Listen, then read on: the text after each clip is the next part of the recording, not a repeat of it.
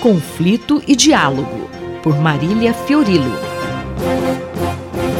Ficção é pura realidade. Série mostra a lógica do mercado, que substituiu a economia em sua devoção ao dinheiro. Professora Marília. Olá, Cido, ouvinte da Rádio USP. O tema hoje é o indiscreto charme da burguesia. No século retrasado, dois pensadores geniais definiram o Estado como o comitê que administra os negócios da burguesia. A ideia de Marx e Engels está expressa no manifesto e na obra A Origem da Família, da Propriedade Privada e do Estado. Mas o próprio Engels numa nota da edição inglesa de 1888, esclarece que entende-se por burguesia a classe dos proprietários dos meios de produção social que exploram o trabalho. A burguesia de Engels, portanto, explorava, mas produzia.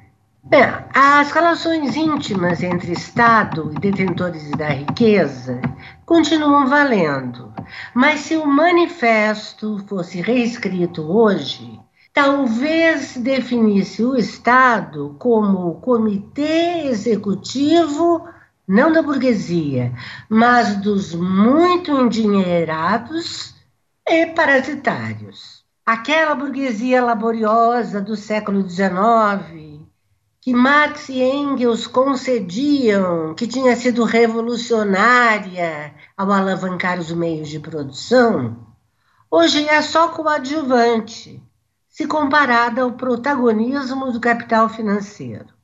A burguesia de antigamente fazia fordinhos, máquinas e trens. Os endinheirados de hoje, entre uma especulação financeira e outra, têm como hobby produzir naves espaciais para poluir ainda mais o planeta. Aquela era a burguesia que se ocupava da economia. O seu sucedâneo atual trocou economia por mercado, uma palavrinha enigmática que envolve hedges, fundos de investimento, inclusive os abutres, apostas em alavancagem, muito pôquer de esperto, expectativas de meia dúzia, mas se esquece de um fatorzinho do qual ainda depende essa economia subterrânea que não desapareceu como a indústria armamentista, a tecnologia intangível e também os palpáveis edifícios, pontes, infraestrutura. O fator esquecido pelos muito endinheirados, cujo aborrecimento é não saber onde colocar tanto dinheiro sobrando, é o fator gente.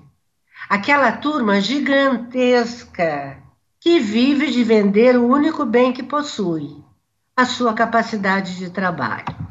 Mas vamos deixar a economia, essa ciência inexata, para os economistas e recorrer à sociologia. Como ela também não é ciência, na distinção que Karl Popper faz entre compreensão e explicação, queremos sugerir um tratado de sociologia para assistir é a série de humor negro Succession, sobre as entranhas das relações promíscuas entre um grupo de mídia, políticos e canibalismo familiar.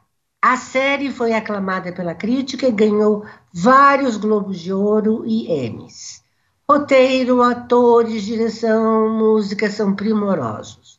Mas o melhor de tudo é que Succession não é uma caricatura. É tudo verdade nessa ficção que imita o real, como foi no vazamento recente do áudio de um banqueiro da América do Sul. Escrúpulo é sinônimo de ser otário. Ter na mão vários políticos poderosos é indispensável. E a única agenda que vale é levar a melhor. Isso é, quem vai ganhar a corrida da acumulação de dinheiro e poder. de um realismo cirúrgico, o tratado vídeo-sociológico Succession, quase das saudades da velha burguesia. A de agora sequer cogita a variável bem-estar, mesmo bem-estar egoísta. Se há um fantasma rondando o um mundo globalizado, é o do Deus Dinheiro. E seu primeiro e único mandamento é fazer mais dinheiro para fazer mais dinheiro para fazer mais dinheiro ao infinito. Essa é a lógica e a catástrofe. Professora Marília Fiorilo esteve comigo, Cido Tavares. Conflito e Diálogo, por Marília Fiorilo. Thank you.